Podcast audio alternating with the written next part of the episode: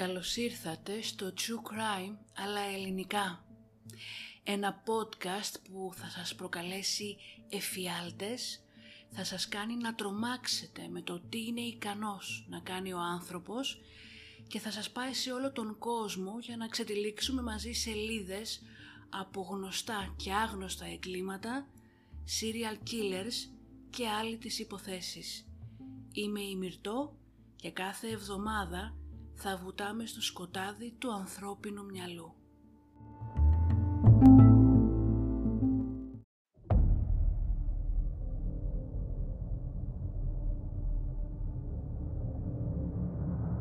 And that's where I cut her open when he told me to. Slave. There's no way around it.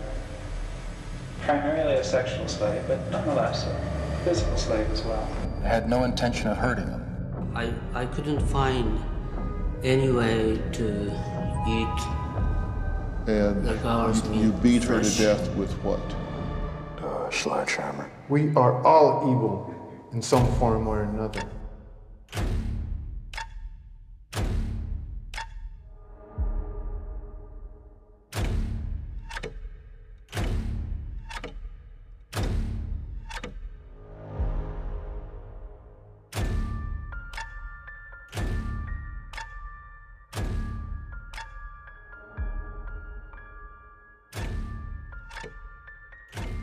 Unable to live with the fact that I just stabbed to death and cut the throat of an innocent young woman.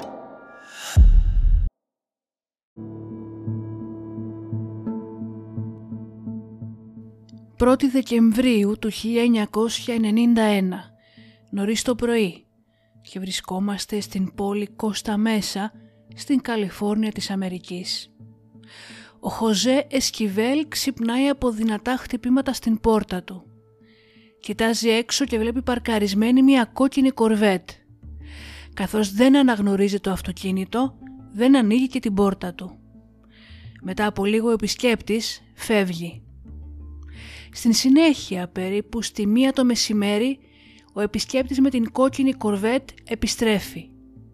Αυτή τη φορά ο Χωζέ ανοίγει την πόρτα.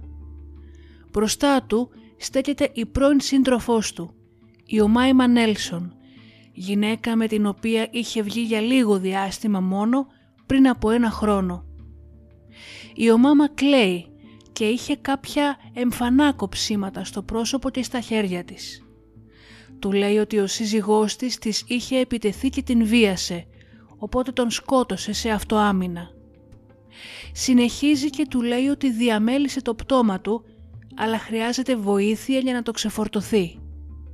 Λέει στον Χωζέ ότι πρέπει να του βγάλουν τα δόντια για να μην αναγνωριστεί και πως θα του δώσει 75.000 δολάρια και δύο μοτοσικλέτες αν την βοηθήσει να απαλλαγεί από το πτώμα ή τουλάχιστον από ό,τι είχε απομείνει. Ο Χωζέ βρίσκει την ευκαιρία επιτέλους να πάρει την εκδίκησή του.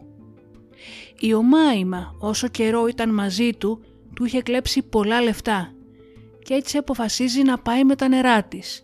Τουλάχιστον έτσι θα νομίζει αυτή.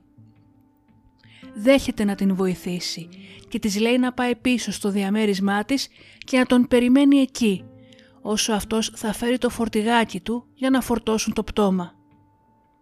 Με το που φεύγει όμως η Ομάιμα, ο Χωζέ καλεί την αστυνομία. Οι αστυνομικοί μέσα σε λίγα μόλις λεπτά φτάνουν στο σπίτι του και μετά από μια σύντομη κατάθεση πηγαίνουν στο διαμέρισμα της Ομάιμα. Η γυναίκα βρίσκεται μέσα στην κορβέτ του συζύγου της, χωρίς να έχει πάρει χαμπάρι τι συμβαίνει γύρω της.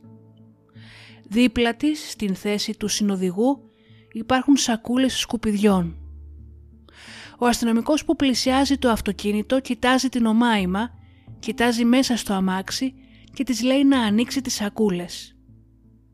Μέσα σε μία από αυτές υπάρχουν ματωμένες μάζες που μοιάζουν με ανθρώπινα όργανα. Μία από αυτές μοιάζει με πνεύμονες που έχουν μαύρες κοιλίδες από κάπνισμα. Οι πνεύμονες αυτοί, σύμφωνα με την ιατροδικαστική εξέταση, ανήκαν στον σύζυγο της Ομάιμα, τον Μπίλι Νέλσον. Η υπόθεση της Ομάιμα Νέλσον είναι μια υπόθεση που πολλοί έχουν παρομοιάσει με την ιστορία του Χάνιμπα Λέκτερ. Μια αματωμένη ιστορία γεμάτη απληστία, εκμετάλλευση και γεύση για ανθρώπινο κρέας.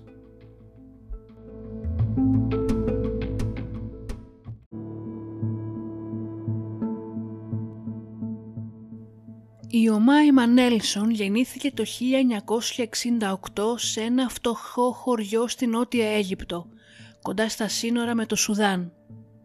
Σύμφωνα με την ίδια, ο πατέρας της κακοποιούσε την ίδια και την μητέρα της σωματικά και σεξουαλικά με βίαιο τρόπο. Ακόμα χειρότερο ήταν το γεγονός ότι όταν ήταν νέα υποβλήθηκε σε γυναικεία περιτομή, δηλαδή ακροτηριασμό των γενετικών οργάνων, κάτι που είναι αρκετά συχνό στις χώρες της Μέσης Ανατολής, κάνοντας έτσι στο μέλλον κάθε σεξουαλική επαφή επώδυνη και τραυματική. Τελικά η μητέρα της άφησε τον σύζυγό της και μαζί με την Ομάιμα μετακόμισαν σε μια φτωχή παραγκούπολη του Καΐρου που ονομάζεται η πόλη των νεκρών επειδή οι παράγκες ήταν χτισμένες ανάμεσα στους τάφους. Εκεί όταν ήταν 18 ετών η Ομάιμα γνώρισε έναν Αμερικανό εργάτη πετρελαιοπηγών και οι δυο τους άρχισαν να έχουν σεξουαλική σχέση. Η μητέρα της Ομάιμα επέμενε να παντρευτούν και η νεαρή, βλέποντας μία διέξοδο από την συντριπτική φτώχεια που ζούσε, συμφώνησε.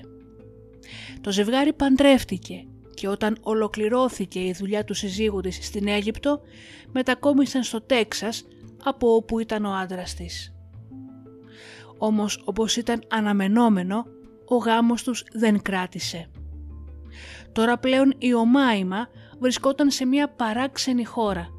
Δεν μιλούσε καλά αγγλικά, δεν είχε χρήματα και είχε ήδη ένα διαζύγιο στα χέρια της. Πήγαινε από πόλη σε πόλη και μερικές φορές έβρισκε περιστασιακές δουλειές, άλλες φορές ως οικονόμος, ως babysitter, άλλες φορές έβγαζε κάποια λιγοστά χρήματα από modeling, ενώ ταυτόχρονα έκανε και μικροκλοπές. Η κύρια πηγή υποστήριξή της όμως φαίνεται πως ήταν μία σειρά από κατακτήσεις με άντρες. Το σχέδιο δράσης της ήταν τις περισσότερες φορές το ίδιο σε κάθε σχέση της. Έμπλεκε με έναν άντρα, μετακόμιζε αμέσως μαζί του στο σπίτι του, άρχισε να ξοδεύει αλόγιστα τα χρήματα που είχε και μετά όταν εκείνος καταλάβαινε τι γινόταν και τη συζητούσε εξηγήσεις ή απλώς όταν η ομάιμα τον βαριόταν, του έκλεβε όσα χρήματα μπορούσε να βρει και εξαφανιζόταν. Έναν από αυτούς τους άντρες, τον Ρόμπερτ Χάνσον, τον έδεσε σε μία καρέκλα και τον απείλησε με κυνηγετικό όπλο πριν τον ηλιστέψει και τραπεί σε φυγή. Έπειτα από κάμποσο καιρό, από άντρα σε άντρα, από πόλη σε πόλη, κατέληξε στην κομιτεία Orange της Καλιφόρνια, όπου το φθινόπωρο του 1991 συνάντησε τον Μπιλ Νέλσον σε ένα μπαρ κατά την διάρκεια ενός παιχνιδιού μπιλιάρδο. Ο Μπιλ για να την εντυπωσιάσει καφιόταν συνέχεια για το πόσα πολλά λεφτά βγάζει, πόσα στρέμματα γη είχε στο Τέξας και πόσα σπίτια και φάρμες είχε. Αυτό όμως που δεν είπε στην Ομάιμα ήταν ότι ήταν ακόμα νόμιμα παντρεμένους με άλλη γυναίκα. Κάτι που όμως δεν εμπόδισε τον Μπιλ από το να την παντρευτεί. Μετά τον γρήγορο γάμο τους πήγανε μαζί ταξίδι του μέλητος με το αυτοκίνητο στο Τέξας και στο Άρκανσο ώστε να συναντήσει η Ομάιμα του συγγενείς του Μπιλ. Οι περισσότεροι συγγενείς από αυτούς ήταν δύσπιστοι για την καινούρια και πολύ νεαρή σύζυγό του, η οποία στην πραγματικότητα ήταν νεότερη ακόμα και από μερικά από τα παιδιά του. Μια ημέρα και ενώ η Ομάιμα έκανε υπασία στο οικογενειακό ράντσο, το άλογο το οποίο καβαλούσε την πέταξε. Η Ομάιμα εντυπωσίασε τους συγγενείς του Μπιλ με την σκληρότητά της όταν απλά ζήτησε μια ασπιρίνη και μπόλικη βότκα. Το ζευγάρι επέστρεψε μετά στην Καλιφόρνια και εγκαταστάθηκαν μαζί στο διαμέρισμα του Μπιλ στην πόλη Κώστα Μέζα. Την ημέρα των ευχαριστειών, ο Μπιλ μίλησε με την κόρη του Μάργαρετ στο τηλέφωνο. Της είπε πως όλα πήγαιναν τέλεια με την ομάιμα και την κάλεσε να πάει μαζί τους για δείπνο. Η Μάργαρετ όμως αρνήθηκε και αυτή θα ήταν και η τελευταία συζήτηση που θα έκανε ποτέ με τον πατέρα της.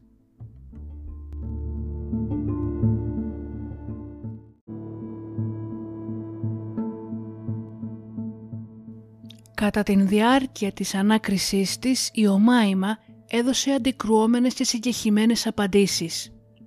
Είπε ότι τα όργανα που βρέθηκαν στις σακούλες σκοπιδιών στο αμάξι μαζί της ήταν από κάποιον άντρα που είχε σκοτώσει ο Μπιλ και μετά ισχυρίστηκε πως ο Μπιλ έλειπε σε επαγγελματικό ταξίδι στη Φλόριδα. Η αστυνομία έβγαλε ένταλμα για να κάνουν έρευνα στο διαμέρισμα του Νέλσον. Μέσα υπήρχαν πολλά κυβότια με εξαρτήματα υπολογιστών, καθώς ο Μπιλ κέρδιζε χρήματα επισκευάζοντας και πουλώντας υπολογιστές. Ανάμεσα στα κουτιά υπήρχαν και μερικές βαλίτσες. Μέσα στις βαλίτσες υπήρχαν σακούλες σκουπιδιών, όπου μέσα σε αυτές υπήρχαν ανθρώπινα υπολείμματα.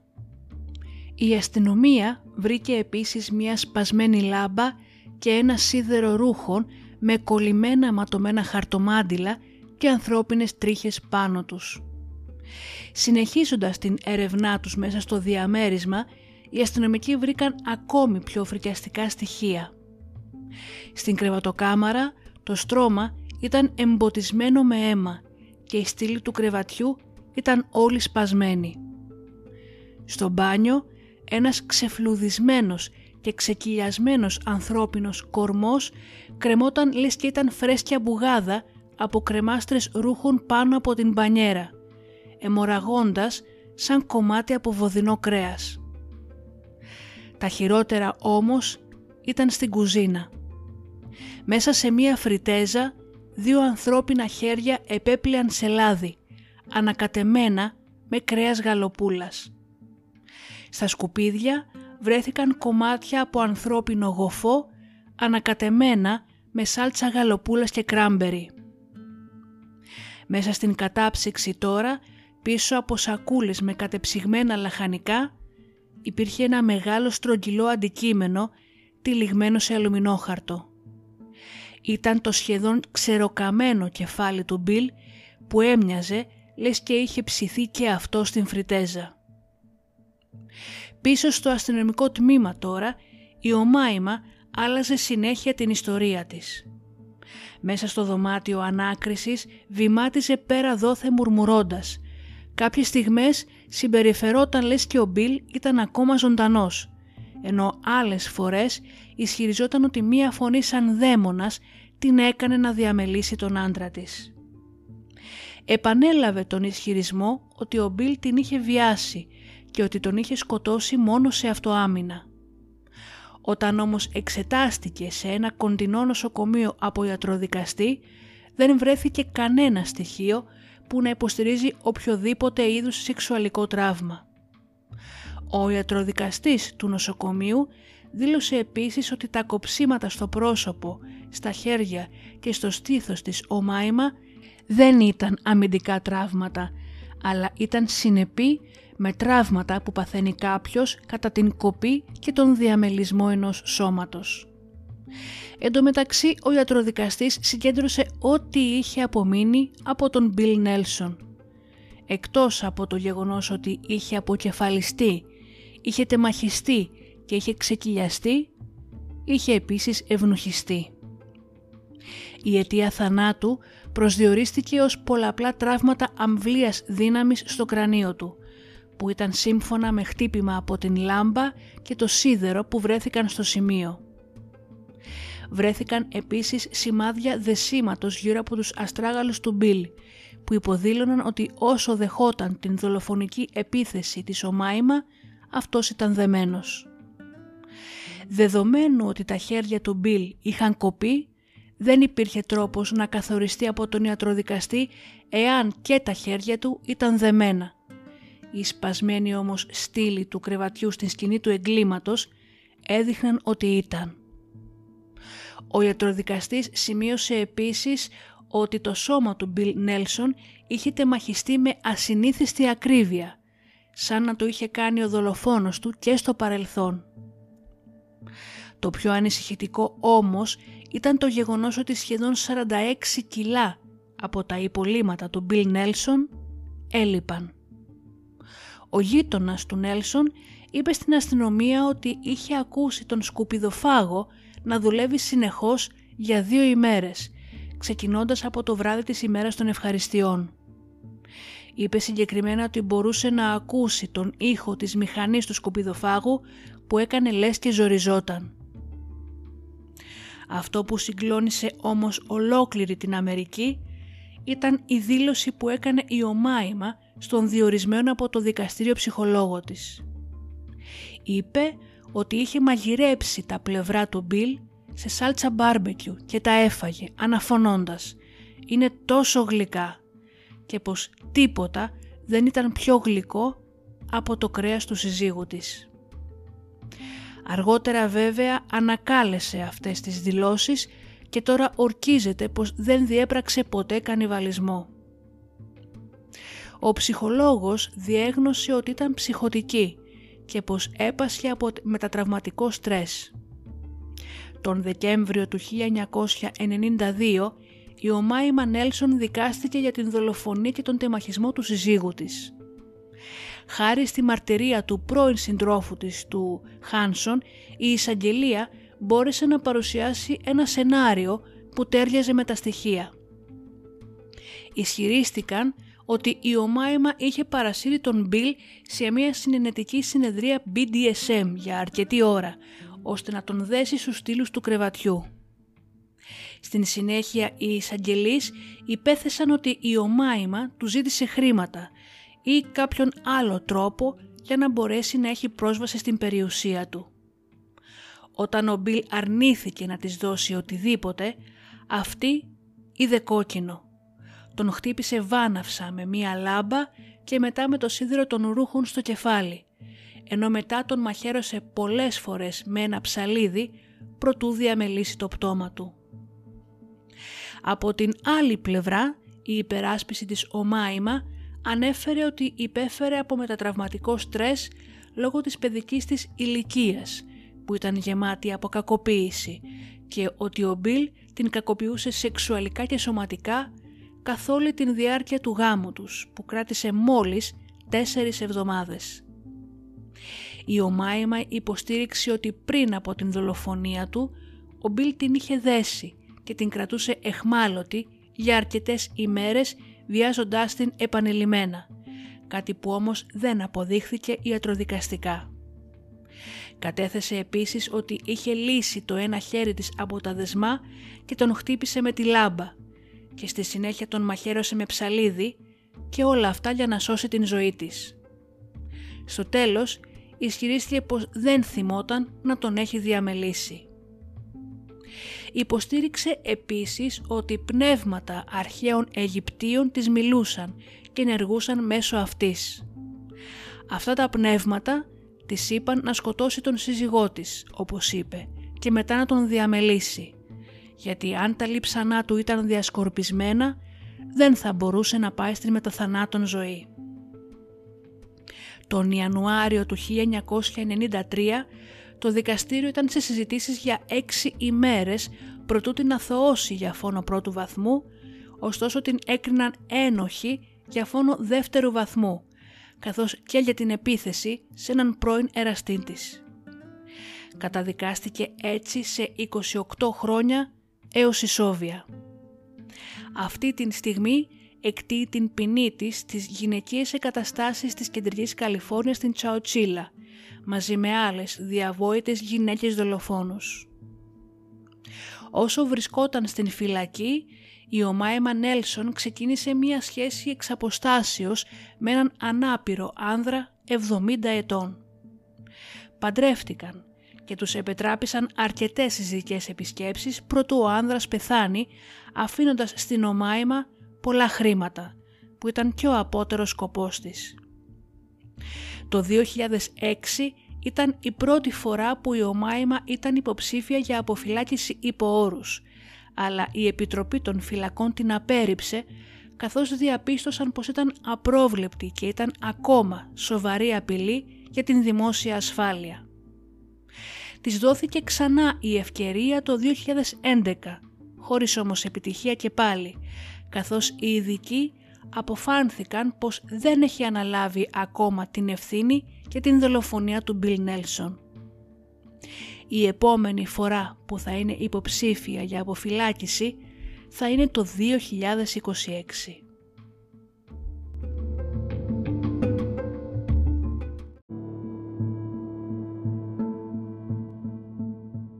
Η φρικιαστική υπόθεση της Ομάιμα Νέλσον έχει γυριστεί σε επεισόδια για δύο πασίγνωστες σειρές True Crime, την σειρά Deadly Women και Snapped.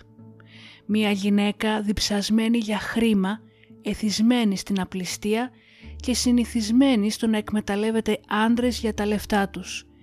Ικανή να κάνει οτιδήποτε και σε οποιονδήποτε σταθεί εμπόδιο στα όνειρά της με σήμα το δολάριο, ακόμα και διαμελισμό. Σας ευχαριστώ που και σήμερα με ακούσατε, να είστε καλά και τα λέμε στο επόμενο επεισόδιο.